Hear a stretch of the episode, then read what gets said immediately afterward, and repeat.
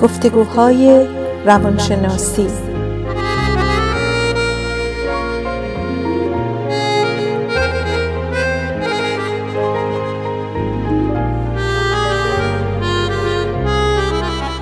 با دکتر سعیده ملک افضلی و دکتر شهرام اردلان.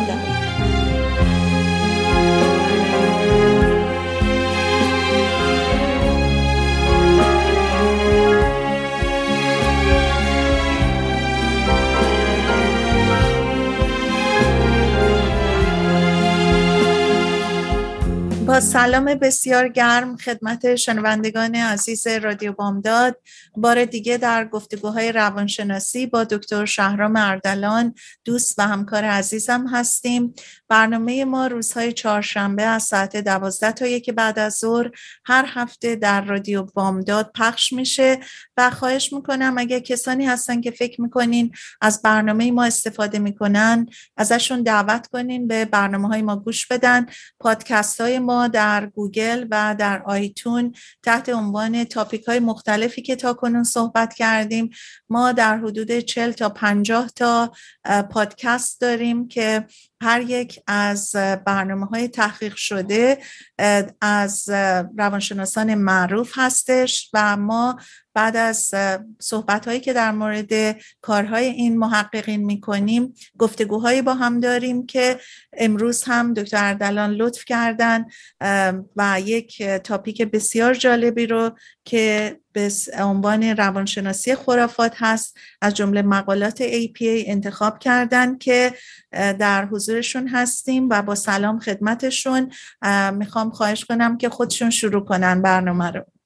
خیلی متشکرم دکتر ملک افضلی. سلام گرم خدمت شنوندگان عزیز رادیو بامداد دارم.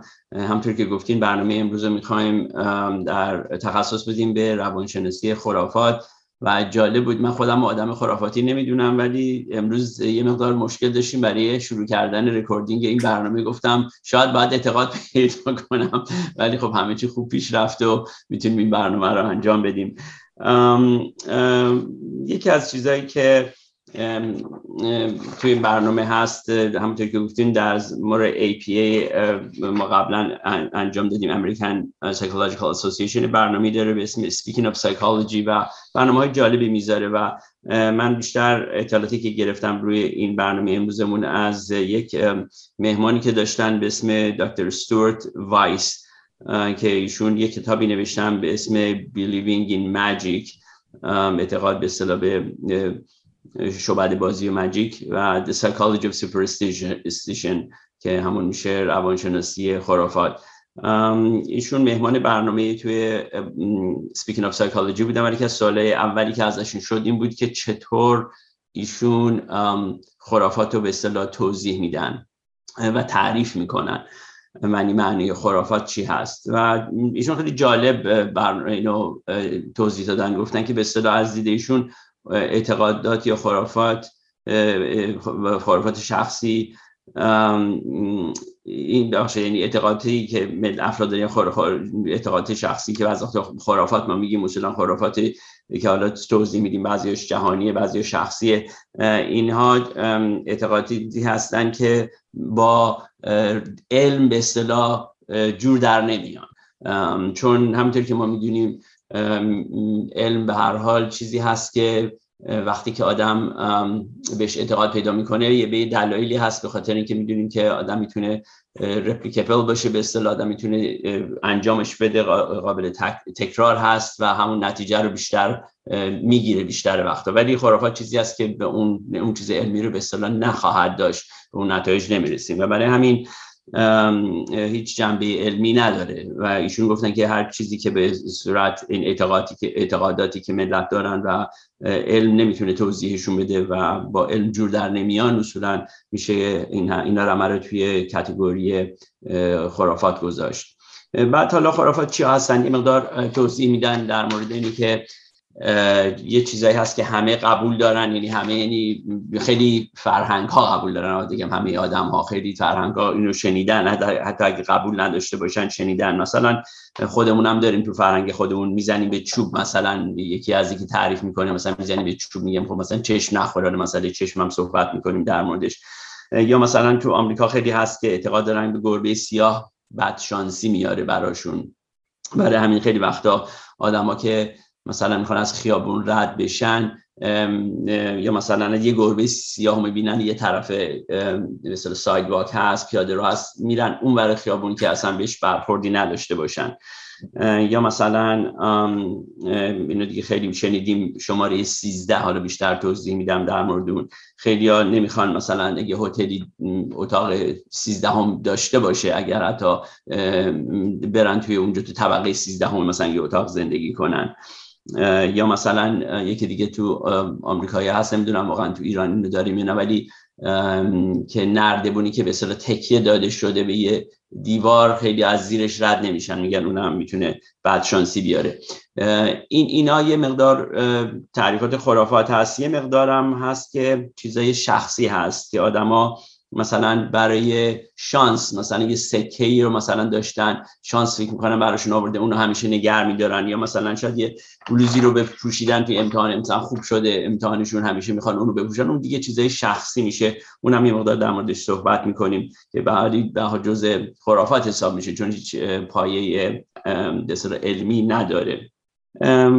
یکی از سوالا پیش میاد که چرا ملت به خرافات اعتقاد پیدا میکنن و این رو دکتر ملک افضلی شما میدونم در قسمت دوم برنامه بیشتر توضیح میدیم، ولی مسئله کنترل اصولا خیلی مهم هست روی این این چون شرایطی که به اصطلاح تو دنیا برای خیلیا پیش میاد، هیچ کنترلی خیلی وقت ما هیچ کدوم نداریم و وقتی شرایط بیشتر امبیگوئس یا مبهم باشه، ملت بیشتر این حالت سوپرستیشنز یا خرافات رو بیشتر میخوان قبول کنن، چون فقط به خاطر که میخوان کنترلی داشته باشن. و جالبش اینجاست که من فکر کنم چیزی که با علم و خرافات هر دو مثل هم هستن، اینکه هر دو کنترل میخوان بکنن. خب علم هم مسلماً میخواد کنترل کنه، ولی از دید علم و دانش و اینا و به اصطلاح طوری که آدم بتونه یه مسئله رو خوب توضیح بده، و خرافات خب بیشتر نمیتونه خیلی توضیحات منطقی بده، ولی به هر حال هم مسئله کنترل هست. هر دو شخص که اعتقاد دارن چه به علم یا به خرافات میخوان کنترلی داشته باشن روی زندگیشون. بعد یه سوال پیش میاد که این خرافات به اصطلاح از کجا شروع شده و مثلا منبعش کجا بوده و اینا. و چیزی که مثل که میگن اینی که از سالهای سال بوده و مثالی که تقریبا دکتر وایس میزنه، میگه که خب از زمان قدیم ما میدونیم خیلی چیزا بوده. بعد مثالی میزنه که مثلا امپراتور رومن ها که مثلا قبل از که بیان خیلی هاشون مثلا اعتقاد داشتن به به اصطلاح این بت پروری و خیلی عاشق مثلا چیزای بت بودن و به چیزای اشیا و اینا خیلی بسا خداهاشون مثلا اونا بودن، تا اینکه مثلا زمانی رسید که یه مقدار یواش یواش کریستیان ها اومدن و مسیحی ها اومدن و اوایل خب مسیحی ها اومدن، عقاید مسیحی ها برای این افرادی که داشتن حکومت میکردن خیلی عجیب بود و اونا رو مسخره میکردن و میگفتن که عقاید شما سوپرستیشنه و خرافاته. ولی وقتی که رومن امپایر عوض شد، مثلا امپراتور روم و مذهبیون یا کریستیانا یا مسیحی ها اومدن گرفتن، درست برعکس شد دیگه. اون بت پرستی و اینجور چیزا رو که مثلا بود و اینا اینا رو همه رو چیز کردن، گفتن نه اونه مثلا به یک خدای اینا اعتقاد پیدا کردن. که مثالی که زد دکتر وایس گفتش که what goes around comes around، اصطلاح خودمون گهی پشت به زین و گهی زین به پشت، و بعض وقت عوض میشه این مسائل در طی تاریخ. و در مورد شماره سیزده که قبل اول برنامه هم اشاره کردم صحبت کشید، چرا شماره سیزده اینقدر به حالت ما میگیم مثلا نحسه یا به اصطلاح بدشانسی میاره برای افراد؟ اینطوری که دکتر وایس توضیح داد گفتش که بیشتر برمیگرده به زمانی که اون لاست ساپر یا معروف هست اینکه شام آخری که حضرت عیسی مسیح داشته با کسانی که دور و برش بودن، و بعد از اون میگیرنش و میبرن میکشنش و میگفتن شماره سیزده نفر بودن تو اون آخرین شب، لاست ساپر، آخرین شام.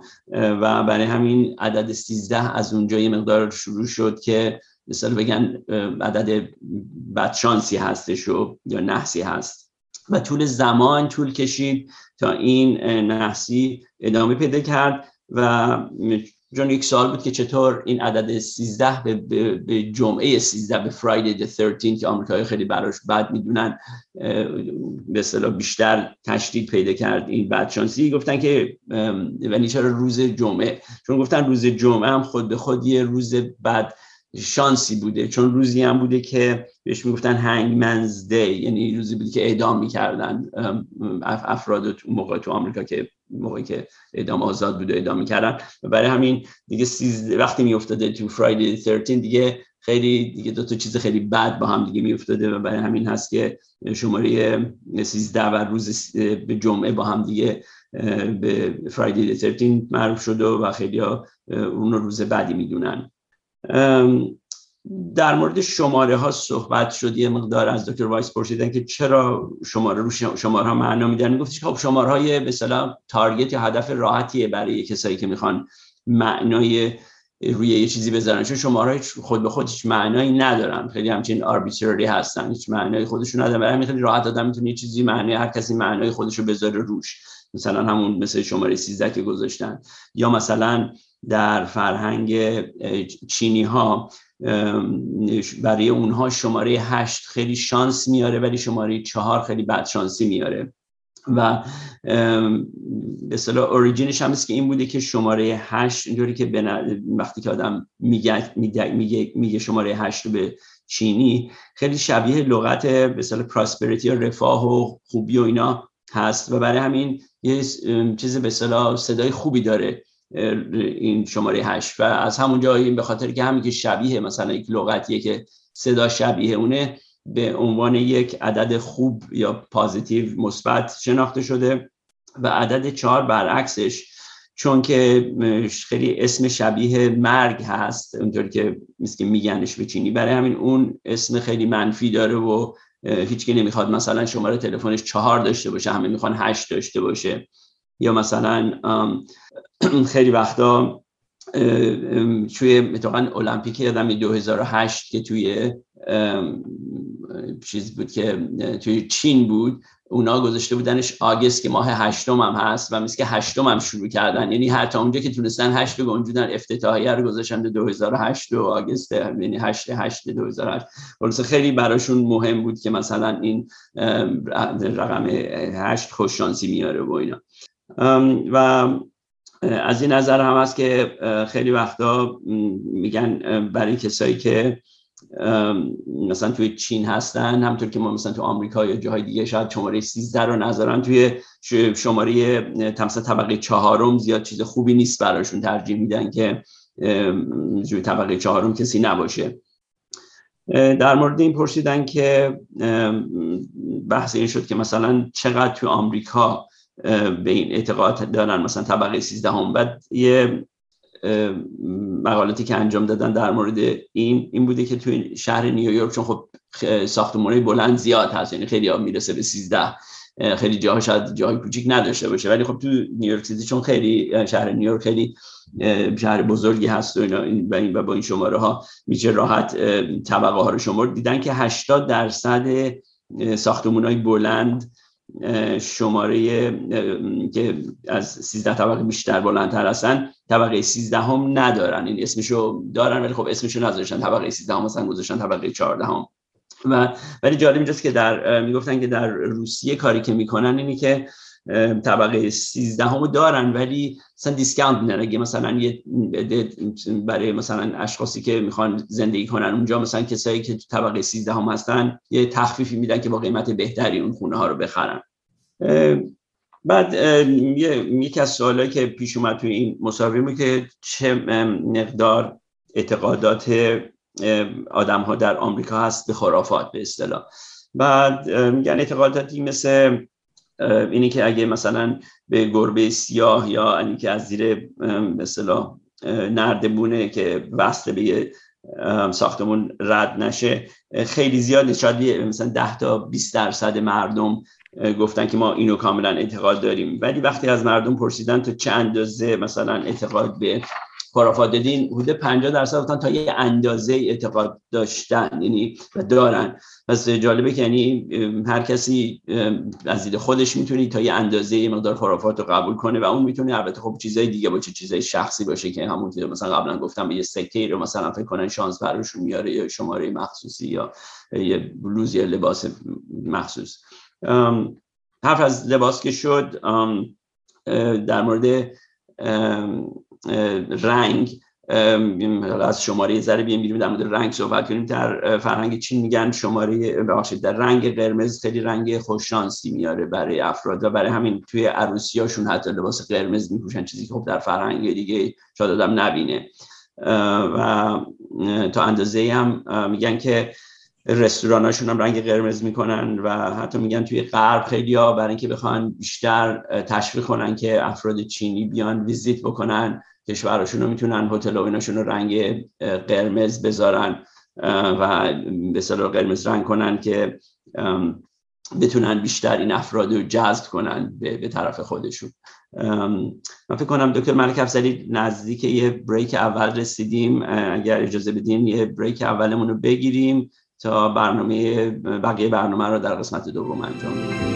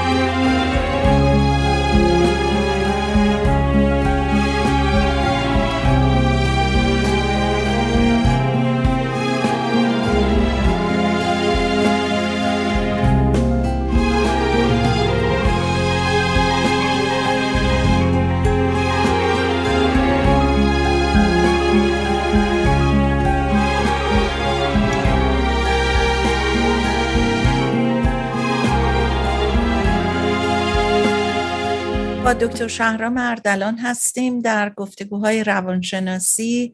اگه تازه رادیوتون رو باز کردین و صدای ما رو میشنوین از رادیو بامداد، در گفتگوهای روانشناسی هر هفته من سعیده ملک افضلی هستم با دکتر شهرام اردلان گفتگو میکنیم.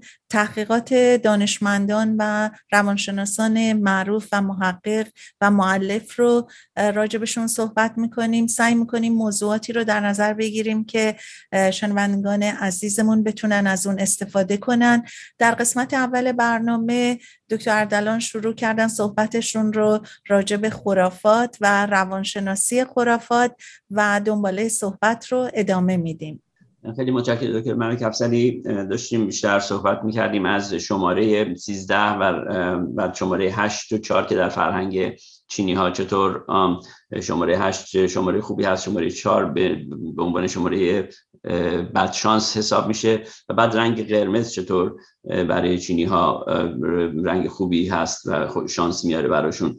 بعد یه سوالی شد که آیا مثلا فرهنگ چینی ها بیشتر خرافاتی هستن، چون مثالی که خیلی زدیم تا حالا در مورد فرهنگ چین بوده. گفتن نه، تمام فرهنگ ها خرافات خودشونو دارن و کیم میلز اتفاقا کسی که این مصاحبه رو میکرد میگفت خودش ایتالیاییه و میگفت تو فرهنگ ایتالیا اون چنیده که وقتی که کلاشون رو توی تابوت روی تخت نباید بذارن، کلاهی روی تخت چیز به اصطلاح بدشانسی میاره و خب مثلا خیلی جالبه، خیلی فرهنگا شاید اینو نداشته باشن.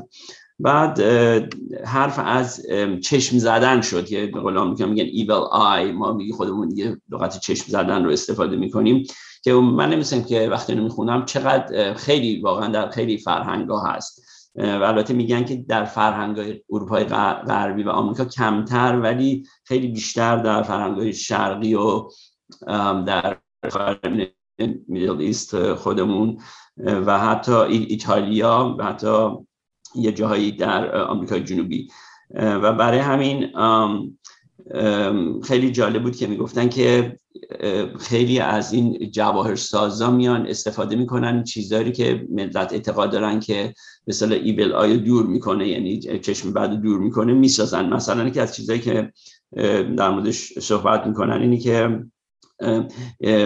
همزه در کشورهای عربی میدل ایسترن غیر از ایران، من خیلی یادم نمیاد، ولی میگن که یه کف دستی هست که وسطش یه دونه چشم هست و میگن اون مثلا باعث میشه که چشم بعد دور بکنه. و توی ترکیه یه چیز داره مثل نظر که یه حالت گلاس شیپ هست، از از لیوان ساخته شده و مثل یه حالت چشمی هستی، چشم آبی، که اونم کارش مثلا باید این باشه که چشم میکسی رو که مثلا چشم نخوره. و دیگه میگن خیلی فرهنگای متفاوت روی بچه‌ها خیلی حساسن، میگن مثلا بچه‌هاشون که چشم نخورن چه کارایی میکنن که این این مسئله پیش نیاد براشون. و دکتر وایس مثال جالبی رو میزنه، میگه تو ایتالیا شنیده مثلا از این خرافات اینی که یه نفری که مریض هست ام، یه ام، کاسه آب رو به اصطلاح میگیرن، بعد روش روغن زیتون میریزن. اگه روغن زیتون قطره قطره بمونه روی اونجا، این نشون میده که این شخصی که مریض شده مریضیش از چشم خوردن نیومده. ولی اگر این روغن زیتون پخش بشه به اصطلاح روی آب، این نشون میده که چشم بد بوده که باعث این شده. خلاصه خیلی جالبه که تمام فرهنگا این چیز خودشون، خرافات خودشون رو به یک دوری دارن. من دیگه صحبت رو فعلا برای الان کوتاه میکنم. دکتر ملک افضلی، اجازه میدم که شما ادامه بدین به بقیه برنامه. خیلی متشکرم. من دنباله صحبت شما رو از اونجا میگیرم که میخوایم بدونیم که چه مراحلی از نقطه نظر روانی اتفاق میفته که خرافات آدما رو تقویت میکنه و این باورها رو به صورت جدی در زندگیشون انجام میدن. شما صحبت کردین از کنترل، به نظر میرسه که همونطور که دکتر وایز هم میگن خیلی کم اتفاق میفته، کسی که بتونه کنترل کامل داشته باشه و بدونه داره چه اتفاقی میفته به خرافات رو بیاره. یعنی میگن خیلی نادره که یه شخصی اینقدر بتونه کنترل داشته باشه، چون کسایی هم که خیلی کنترل دارن بازم بعض وقتا ما میشنویم که میگن که نمیدونم، شاید من مثلا اینطوری فکر میکنم. به هر حال همیشه یه جای سوال هستش، حتی اگه موضوع خیلی موضوع مهمی هم باشه. فقط آدما در مواقعی که نمیتونن از نتیجه کاری مطمئن باشن فکر میکنن خب حالا به خرافات پناه ببرن چون کنترلی دیگه روش ندارن. بنابراین به نظر دکتر وایز کنترل یک مبحث بسیار مهمیه در این زمینه.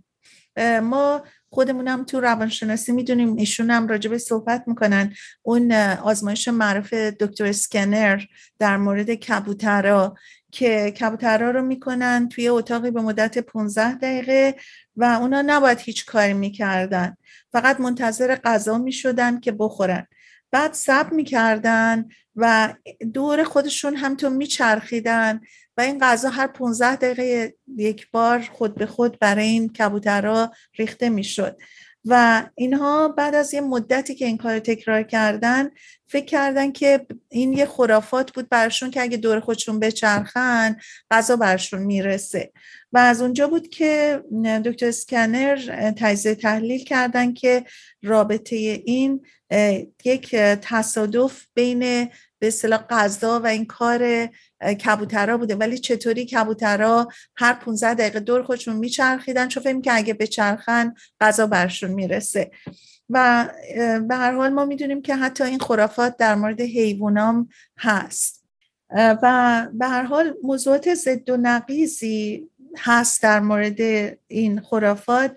ولی به هر حال یکی از مثالایی که میتونیم بزنیم اینه که مثلا یک کسی یک کراوات خیلی قشنگی میزنه، لباس خیلی مرتبی میپوشه برای اینکه باید بره یه پرزنتیشن، یه سخنرانی رو بکنه، بعد این به خاطر اینکه ما با این تجربه بازتاب خوبی مثلا فرض کنیم پیدا کردیم، اگه اون شخص با اون کرواته که خیلی کراوات قشنگی بوده و رفته، یک اطمینانی به خودش داشته و این از نقطه نظر روانی تکیه‌گاهی برای اون بوده، ولی اون به صورت یک خرافات مثلا فکر کنه این کراواتش رو دفعه دیگه هم بزنه یا مثلا این لباسش هم بپوشه.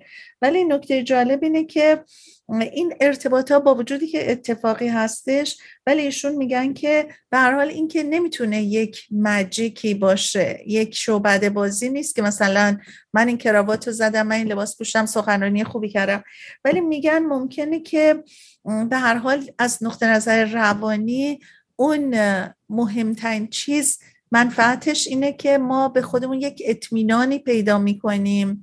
اون قسمتشه که جالبه.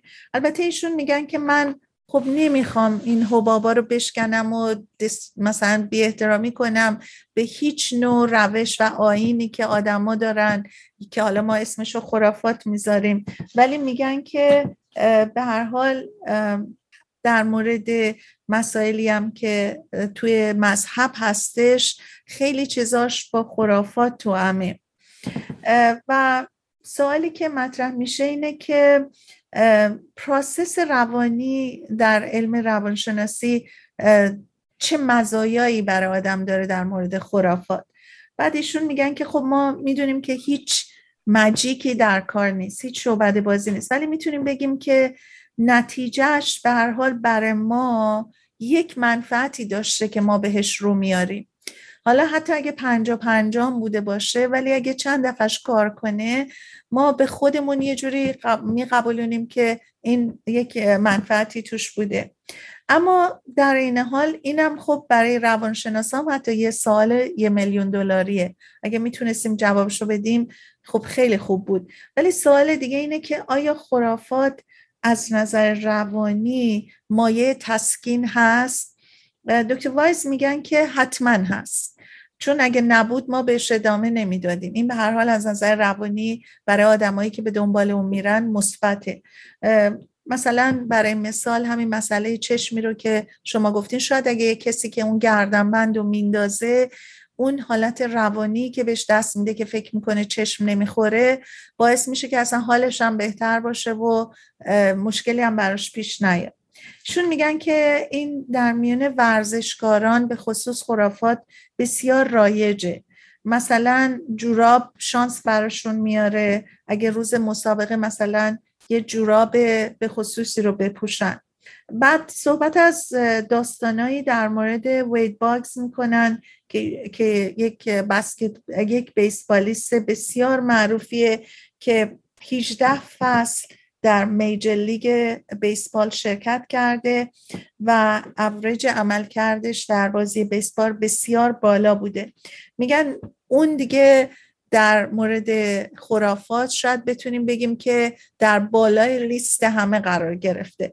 و صحبت میکنن از آیین‌ها و روش‌های خاصی که وید باکس داشته. مثلا برای هر مسابقه‌ای همون کارا رو انجام میداده و به اصطلاح خاطرش برای همین کاراش بسیار زنده مونده و عکسش هم توی هال فیم هستش. و چیزی که باعث میشه در اینجا از این بازیکن صحبت کنیم به خاطر خرافاتش هستش. ولی کلن دکتر وایز میگن که ورزشکارا خرافاتی توشون زیاد هست. مثلا میگن وقتی که وید باکس تو دبیرستان بوده، ناهار غذاش توش مرغ بوده، بعد مرغ مفصلی تو غذاش بوده، میخوره، بعد میره بازی میکنه و بسیار نتیجه خوبی در بازی انجام میده. بعد میگن بعد از اون محال بوده هیچ مسابقه‌ای رو بده قبلش مرغ نخوره. باور کرده بود که خوردن مرغ باعث موفقیتش شده و در واقع این از نظر علمی خب ما میدونیم که امکان نداره، ولی بیشک این باور اونو کمکش میکرده که از نظر روانی به خودش اطمینان بیشتری بده و بتونه بهترین بازی رو ارائه بده. یکی از چیزایی که ایشون میگن باعث خرافات میشه و خرافات رو تقویت میکنه، نگرانی از پیش, پیش آمدهایی هستش که در آینده ما نمیدونیم چی میشه. مثلا خوابمون نمیبره، هیچ کاری نمیتونیم بکنیم. و بعد میگن که وید باکس هم همینطور بوده، سه ساعت شاید تموم آیین خاصی رو قبل از هر بازی انجام میداده. مثلا وقتی وارد زمین میشده از یه جای به خصوص خارج میشده، وقتی میخواسته خارج بشه از جای به خصوص خارج میشده و هیچ اطلاعات عدم باوری نداشته که این کارها رو متوقف کنه. یعنی انقدر بهش این چیزا اطمینان میداده که اصلا نمیخواسته چیز غیر از این فکر بکنه. برصد دکتر وایز میگن که خیلی از آداب و رسوم مذهبی شامل همین چیزا هم میشه. میگن من خودم توی یک خانواده خیلی به اصطلاح مذهبی کاتولیک بزرگ شدم.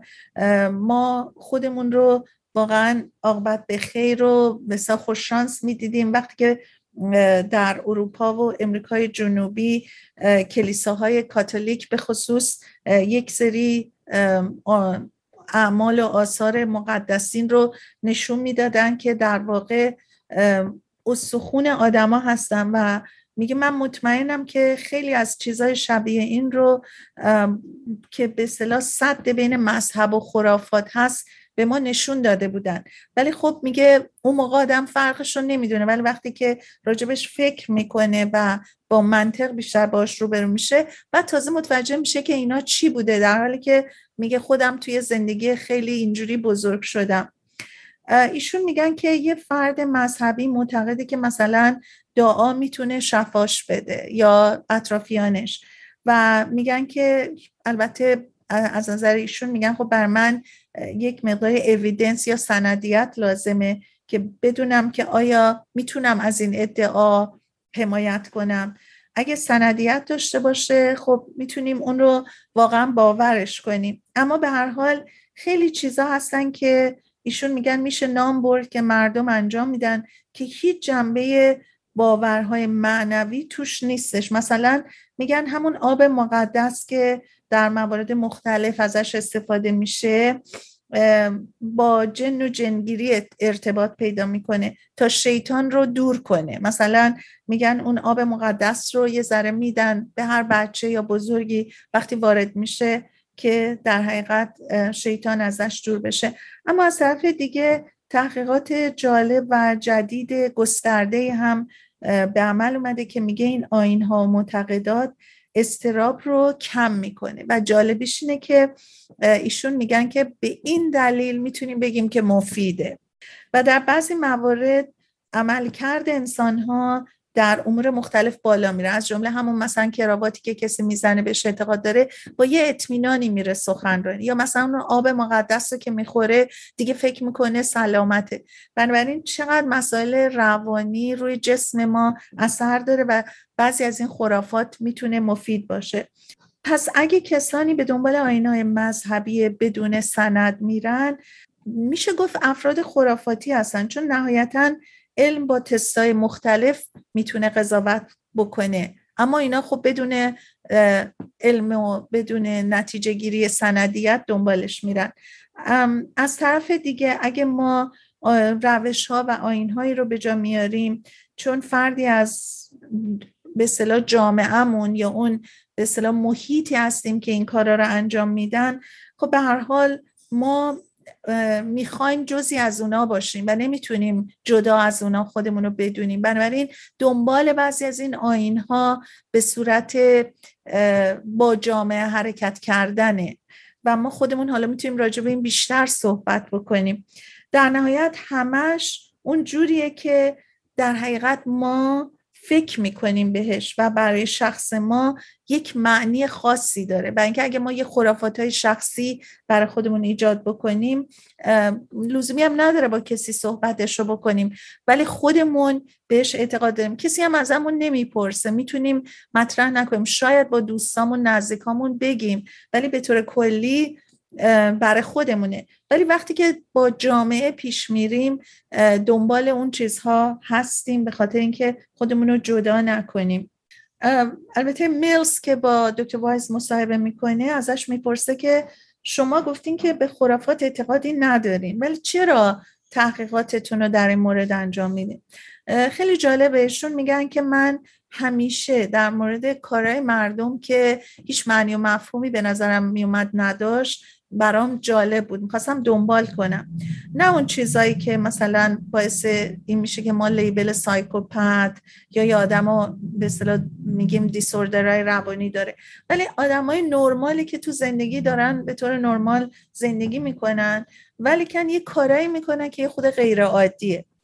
بعد میگن که من سالها پیش وقتی داشتم فوق لیسانسمو میگرفتم یه دفعه واقعا یه مقاله خوندم که این مقاله راجع به این بود که یه سری از دانشجوها میان بازی‌های کامپیوتری میکنن بدون این که اصلا اینستراکشنش رو بدونن و میان شروع میکنن این بازی رو کردن، بعد اسکورای بالا میگیرن. و بعد میگفتش که من به استادم گفتم که این مقاله خیلی مقاله جالبی بود، راجع به یه کار عجب غریبی بود که یه کسایی کردن. اصلا ما بی خود معطلیم، اومدیم انقدر دنبال این چیزای پیدا کردن موضوعات روانشناسی، ما اصلا باید اینا رو ول کنیم بریم دنبال این که ببینیم مردم چرا کارهای عجیب غریب میکنن. میگه استاد من اون موقع خود منو مسخرم کرد، گفت بشین سر جا درس تو بخون دنبال این چیزا نرو، ولی گفت خوشبختانه من انقدر به این موضوع علاقه داشتم الان تمام کارم در حقیقت باز همینه و میرم دنبال چیزایی که اینجوری هستش و علتش هم اینه که انقدر علاقه به این کار دارم. بعد میگن سوال اینه که میگن به نظر میرسه که ما همیشه سعی میکنیم در نهایت هرج و مرج آشفتگی یه ترتیبی یه اردری برای خودمون داشته باشیم.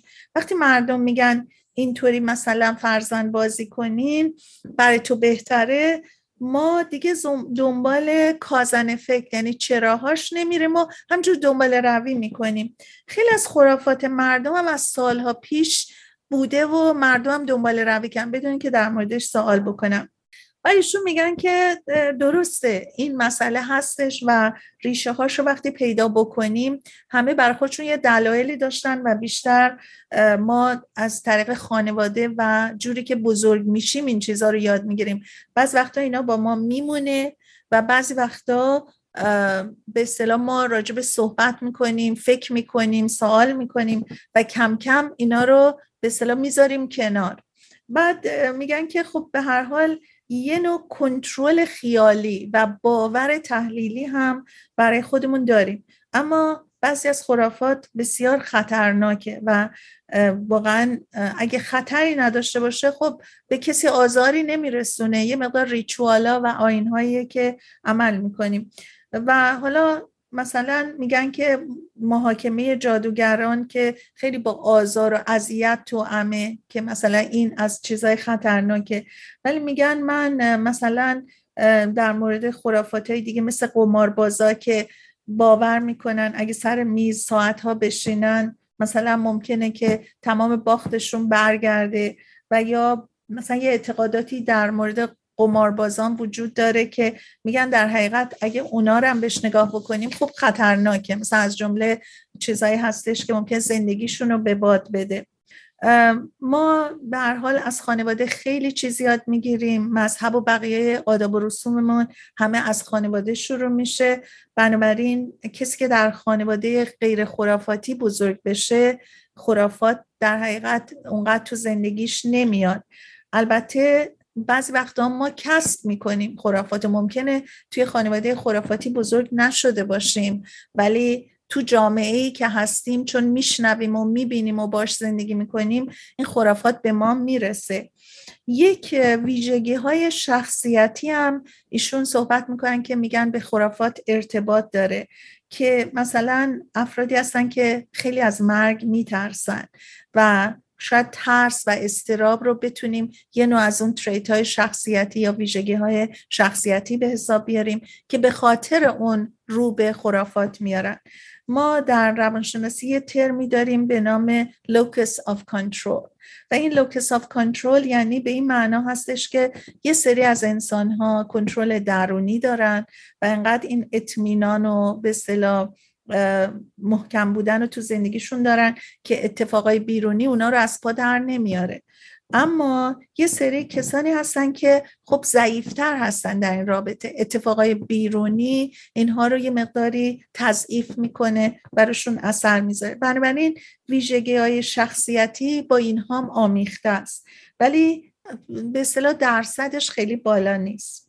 مثلا اگه بدونیم که استراب زیاد داریم، بازم دلیل نمیشه که بگیم که مثلا خرافاتی هستیم یا نیستیم، یا اگه خرافاتی هستیم بگیم آدم مضطربی هستیم یا نیستیم. بنابراین میگن ارتباطش هست ولی خب ضعیفه. بازم اونو باید بررسی کرد، سوال کرد تا آدم بفهمه که آیا یه شخصی که خیلی استراب داره خرافاتی هست یا نه. ممکنه به هر حال بتونیم یه ارتباطاتی پیدا بکنیم.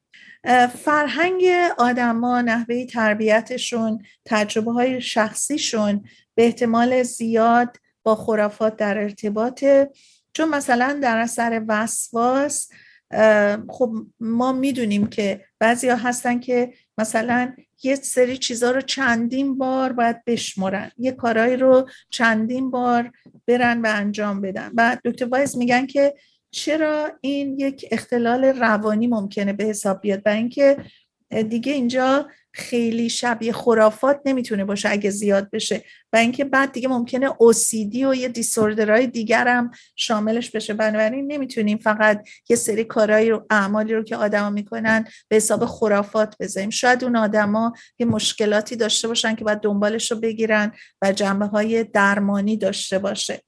به هر حال بچه‌هایی که با خرافات بزرگ میشن بیشتر، ایشون میگن، ممکنه که به بیماری او سی دی یا وسواس دچار بشن.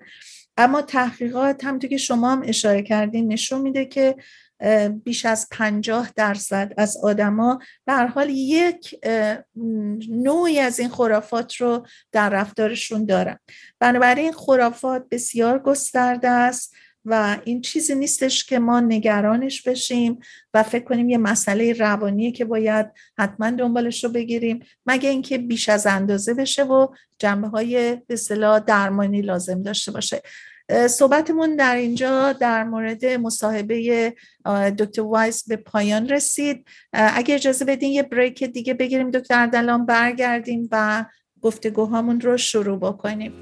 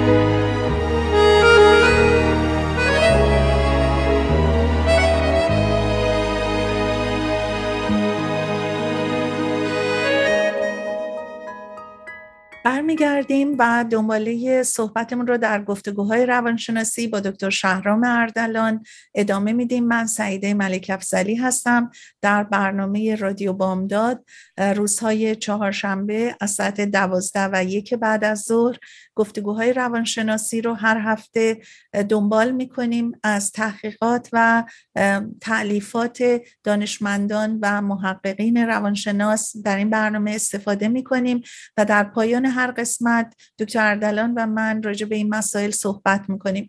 خواهش میکنم اگر کسانی هستن که فکر میکنین از برنامه ما استفاده میتونن ببرن دعوتشون کنین روزهای چهارشنبه از ساعت دوازده تا یک بعد از ظهر از رادیو بامداد صحبت‌های ما رو گوش بدن. ضمناً پادکست‌های ما که تاکنون نزدیک به پنجاه پادکست هست از گوگل و آیتون میتونین سرچ کنین تحت عنوان تاپیک‌های مختلف و برنامه‌های ما رو جدا از ساعت‌هایی که اعلان شد گوش بدین. دکتر اردلان دنباله صحبت رو بفرمایید. خیلی متشکرم، مرسی. من می‌خواستم یه ذره توضیح بدم در مورد این مسئله که صحبت کردم در قسمت اول، بیشتر نردبونی که به دیوار تکیه داده میشه چرا از کجا شروع شد، که چرا آدم از زیرش اگه رد بشه به اصطلاح بدشانسی میاره برای اون شخص. اینطور که من خوندم اینه که این از مصر شروع شده و برای مصری‌ها اصولا مثلث خیلی چیز مقدسیه. مثلث مثل ارهام مصر رو میبینیم همه حالت مثلث دارن و اینا، و اگه دقت کنیم این نردبونی که به دیوار وصل شده تکیه داده یه حالت مثلث درست میکنه و شما اگر از تو مثلث زیر به اصطلاح رد بشین اون بدشانسی میره. دیدم جالب بود این مسئله که چرا آخه مثلا این از کجا میاد همچین چیزی، و خلاصه مثل که ابتدایش از اونجا شروع شده بوده به قول بعضیها. اگر که مقدس بوده پس باید از زیرش رد میشن، چیز خوب اتفاق میفته. فکر کنم اینا دارن میگن که نباید شکست مثلا این چیزا. خب مثلا معمولا چیزای مقدس آدم مثلا نمیره روش یا مثلا فاصله میگیره ازش رد نمیشه. بله برای من یه سوال پیش اومد. بله من فکر کنم که مثلا نباید شکوندش اون به اصطلاح اون چیزه بلسیری که اونجا ایجاد شده و اینا، مثلا بی احترامی اگه آدم از روش بره و اینا، برای همین چیز هست. درسته. ولی خب who knows این هر کسی من فکر کنم یکی شاید بگه مثلا اینجوری اون نه نیست اومد اونجوری باشه. واقعا اینجور چیزا رو بله منطقی که واقعا نداره، فقط آدم میخواد ببینه که از کجا شروع شده. یا مثلا حتی در مورد عدد سیزده که صحبت کردیم و اینا به هر حال اینطور است. بله. مثلا ما هم تو فرهنگ خودمون خیلی داریم، مثلا میگن آش پشت پا، یا مثلا آب میریزن وقتی که یه مسافر میخواد بره که برگرده. حالا ما اگه بخوایم بشمریم من فکر میکنم تو آیین ما خیلی این چیزا هستش که اصلا جنبه مذهبی هم نداشته، برای اینکه از زمانهای قدیم میاد و حالا مثلا شاید همینطور که باز دکتر وایز هم تعریفش رو میکردن جنبه روانیش اینه که ما تو خیال خودمون فکر کنیم اگه آب بریزیم مسافر بر میگرده، اگه مثلا آش پشت پا بپزیم دوستا بیان. ولی مثلا من خودم که نگاه میکنم میبینم مثلا آش پشت پا یه سری آدم ها میان و دلگیری اون آدمی رو که مثلا بچهش جور شده یه عزیزی داشته که در سفره کم میکنه با اومدن آدم ها و خوش بودن و صحبت کردن. خیلی از این چیزا جنبه‌های روانیش اگه آدم پیدا بکنه یه چیزایی رو میتونه حتی فکر کنه. درسته. و همونطور که شما تو قسمت خودتون گفتین تو این برنامه که دکتر وایس صحبت کردین، یعنی تو که منم برداشتم و میدونین همه چیز خرافات نمیتونه بگیم بده به اصطلاح، اگر یعنی به شخص کمک میکنه و به کسی دیگه آسیب نمیزنه من فکر کنم اون چطور مهمتر باشه و اینا. چون خیلی وقتا شاید به یه نفر کمک بکنی ایده ای، خب چه میدونم خیلی مثال آدم شاید فکر کنه بتونه بزنه ولی یه عده دیگر آزار بده. مثلا چرا مثالی که می‌داشتم فکر می‌کردم مثلا اینکه گربه سیاهو مثلا میگن که خب چیز بدشانسی میره اگه یکی میگه خب بعد گربه سیاه رو کشت مثلا، خب بعد وقتا چه گناهی کردن این گربه سیاه رو که بعد کشت. یعنی که مسلمان آدمایی که گربه سیاه داشتن و دوست دارن اصولا حیوان حیوان دوستا خب خیلی ناراحت میشن، ولی با یه نفر شادی که نه برای من این این مسئله من راحت میکنه، خب نه اون چیز خوبی نیست. ولی اگه همین یه نگرداشتن چیزی، همین آب ریختن، نمیدونم آش درست کردن، اینجور چیزا فقط چیزی به قول شما یه دم شاد بعدشون نیاد ازش و اینا، خب هیچ به اصطلاح ضرری به کسی نمیرسونه. خب چرا اگه روحیه خوبی هم به شخص بده چرا که نه. ولی خب اون چیز منفی و خطرناک اون میشه که همونطور که خودتون گفتین که بخواد لطمه بزنه به دیگران و مثلا مسئله قماربازی رو مثلا شما مثال زدین که تو این, این مقاله بود و اینا که اگر این نفر اعتقاد داشته باشه که بعد مثلا تا هی بعد اونجا بمونه مثلا فلان ساعت مثلا از قمار دست بکشه مثلا شاید مدت ها بخوابه خوب ببازه خونه و زندگیشو از دست بده، خب اون چیز خوبی نیست مسلماً. بله ما من فکر کنم حتی توی فرهنگ غرب خیلی اینجا همه جای دنیا همونطور که صحبتشو کردیم خرافات یه قسمتی از زندگیه، مثلا همین عدد سیزده یا جمعه که مثلا ما صحبتشو کردیم یا اینجا خیلی هتل‌ها به قول شما یا به قول همین مطلبی که ما مطرح کردیم اصلا عدد سیزده رو عنوان نمی کنن، مثلا می‌نویسن دوازده به اضافه یک و ما اینجا اینو خیلی می‌بینیم و حالا اگه بگردیم مثالای زیادی پیدا می‌کنیم. ما خودمونم نسبت به سیزده فکر می‌کنم یه مقداری این مسئله رو تو آیین‌های خودمون داریم، مثلا روز سیزده رو ما میریم که به در کنیم، یعنی این سیزده رو بریزیم دور، مثلا سبزه رو فرزند به آب بندازیم. به هر حال اینا خیلی اعتقاداتیه که اگه ما بخوایم توش بریم مثلا من فکر میکنم هممون هر چقدر منطقی بخوایم بهش فکر بکنیم این همونطور که دکتر وایز هم میگفتن یه سری آداب و رسوم اجتماع و فرهنگیمونه که فکر میکنیم اگه ما این کار رو نکنیم جزئی از اون جامعه نیستیم. و مثلا یکی از این چیزاش هم همین آیین هاست، مثلا اگه کسی ببینه شما سبزتون رو نبردین بیرون بندازین ممکنه سوال کنه تو مثلا سبزتش رو نبردی روز سیزده هنوز اینجا نگه داشتی و این چیزا رو من خیلی دیدم از آدمایی که خب آدم فکر نمی‌کنه دوچاره این خرافات باشن و وقتی سوال می‌کنیم میگه نه تو مثلا حتما باید سبزت روز سیزده مینداختی دور اصلا خوب نیستش. و خب همونطور که دکتر وایز هم میگفتن آدم هیچ سندیتی براش نداره ولی برای این که میگن همرنگ جماعت بشه خب خیلی کارا رو میکنه حتی اگه سوال هم داشته باشه راجبش. درسته و همون هدف ما اینه، شخصا من وقتی این تاپیک رو دیدم و خوش آمد اینه که خب آدم صحبتش بکنه و بگی که تا زمانی که این افراد خب این عقیده شخصی خودشون و خودشون انجام میدن مثل حتی مذهب که مثلا گفتیم خیلی وقتا مذهب خیلی برای خود شخص میتونه خوب باشه ولی بخوان خب به زور یه نفر دیگر رو هر کسی بگه نه مذهب من درسته، خب به زور آدم میبینه در کشورها همون کشور خودمون مثلا به زور باید همه مثلا مسلمان بشن، خب چرا مثلا چرا نباید مثلا مذهب دیگه‌ای باشه یا چون میگم هر کسی اعتقادات خودشو داره و تا زمانی که هر کسی خب تحمیل نکنه و به زور نگه نه تو بعد این کارو کنی اوکی حالا سبز ریختن شما هم همینطور خب خب بذارین هر کسی تصمیم خودش رو بگیره. جنابندگان شما اگه این کارو میکنین خب ولی نگین که این حتما رول آف لا باید باشه، این باید قانون باشه که همه این کارو بکنن، نه یه شاید بخواد نگرش اینو میگن چه قشنگه اصلا بذار سر سفره افسینا مثلا تا مثلا دو ماه دیگه هم نگه دارم همینجوری لذتشو میبرم، خب شاید بهترم رو جذب کنه برام. درسته ولی معمولا سبزه بعد از سیزده روز هیچ چیزی ازش باقی نمونه، شاید میخواستن یه جورایی بگن که این چه قشنگی داره که اینو بازم نگه داشتی. ولی مطلب جالبی گفتین، مهمترین چیز اینه که ما به عقاید هم نخندیم، به به اصطلاح حتی این چیزایی که جنبه خرافات داره و به کسی آزاری نمیرسونه در حقیقت ممکنه جالب باشه، حتی آدم شنیدنش براش جالب باشه ولی لزومی نداره یا تایید کنیم یا انتقاد بکنیم. در حقیقت قبول این که هر کسی با اون چیزهایی که خوشحالش میکنه یا حالش رو خوب میکنه ما خیلی زیر سوالش نبریم. اتفاقاً منو یاد یک مطلب انداخت سالها پیش اتفاق افتاد، ما در یک جمع خصوصی فامیلی بودیم و یک خانومی از فامیل داشت تعریف میکرد که مثلا از وقتی که یه سری کارا رو داره میکنه و به یک گروهی وصل شده چقدر حالش بهتره، چقدر خوابش خوبه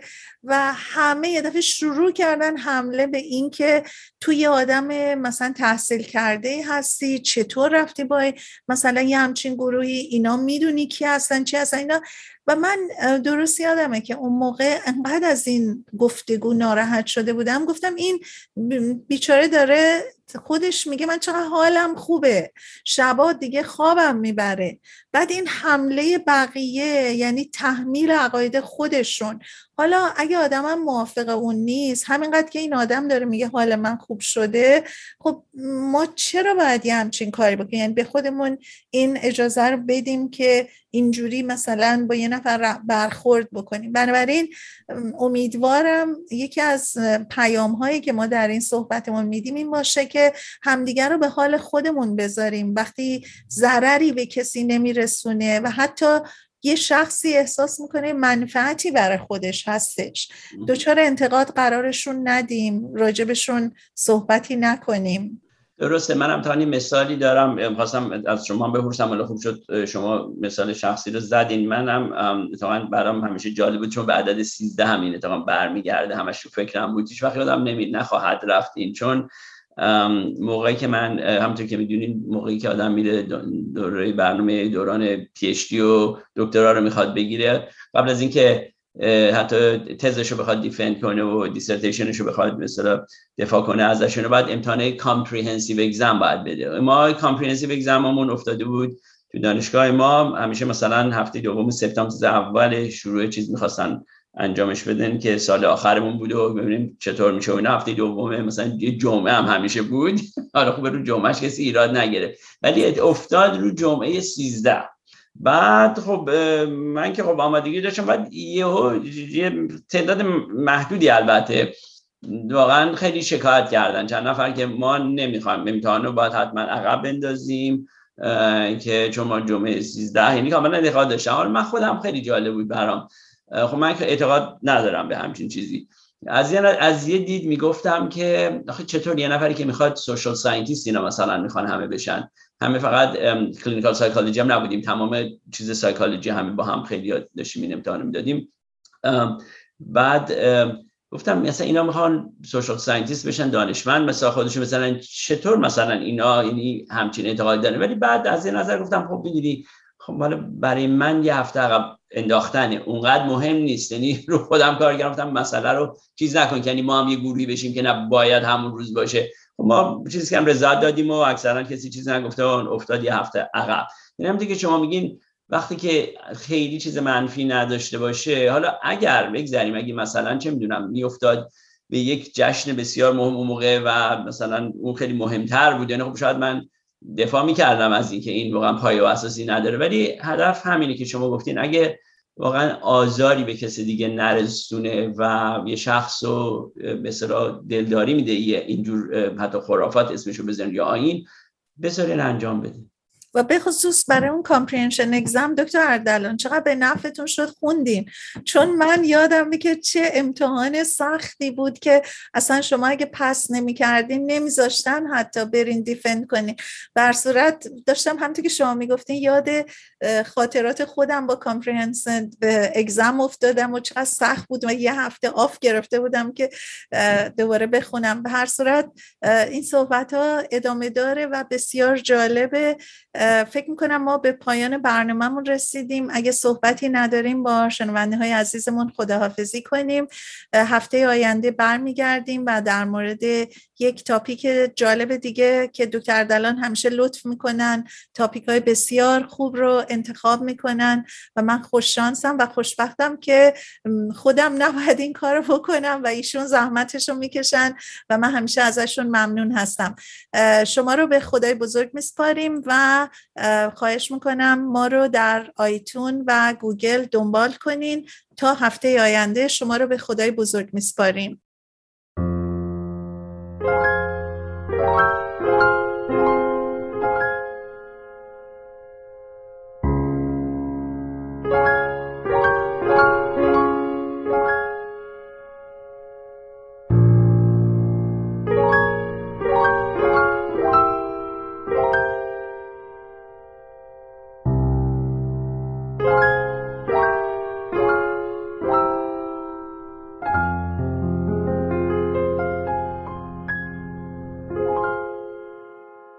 سرنوشت را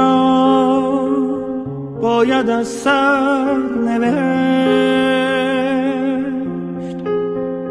شاید این بار کمی بهتر نوشت. عاشقی را غرق در باور نوشت. قصه ها را قصه دیگر از کجا این باور آمد که گفت گر رود سر بر نگردد سر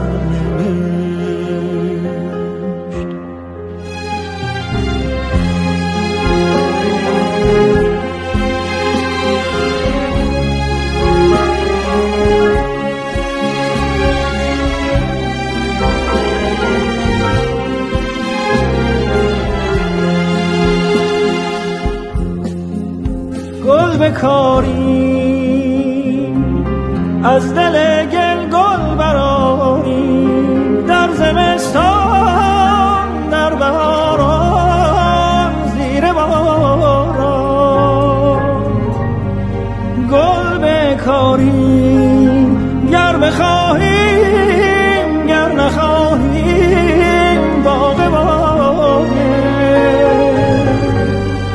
روزگاری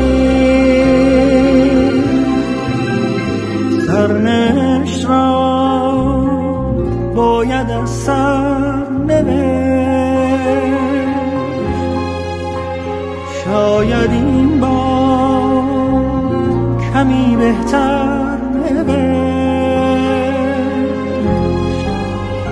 عاشقی را غرق در باور نوشت. قصه ها را قصه دیگر از کجا این باور آمد که گفت گر رود سر بر نگردد سر نرفت.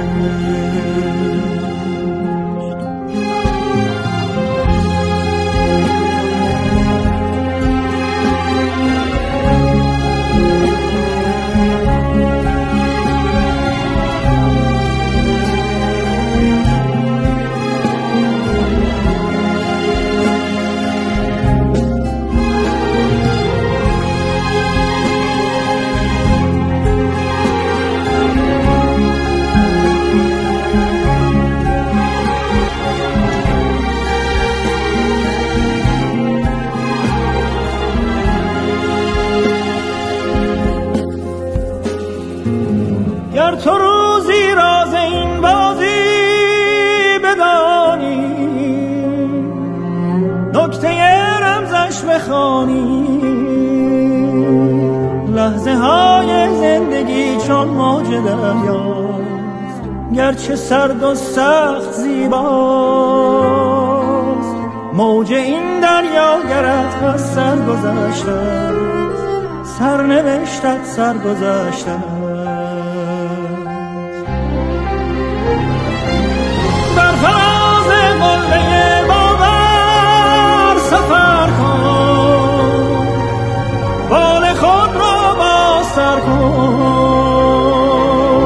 همچو حافظ پای کوبان و غزل خوان لشکر غم را بسوزان بر فلک سخفی نمانده این زمانه پر بزن تا بیکرانه سرنوشت را باید از سرنوشت. شاید این بار کمی بهتر نوشت. عاشقی را غرق در باور نوشت. قصه ها را قصه دیگر نوشت. از کجا این باور آمد که گفت گر بر رود سر بر نگردد سر نبه حسینی از سر نبه حسینی از سر نبه.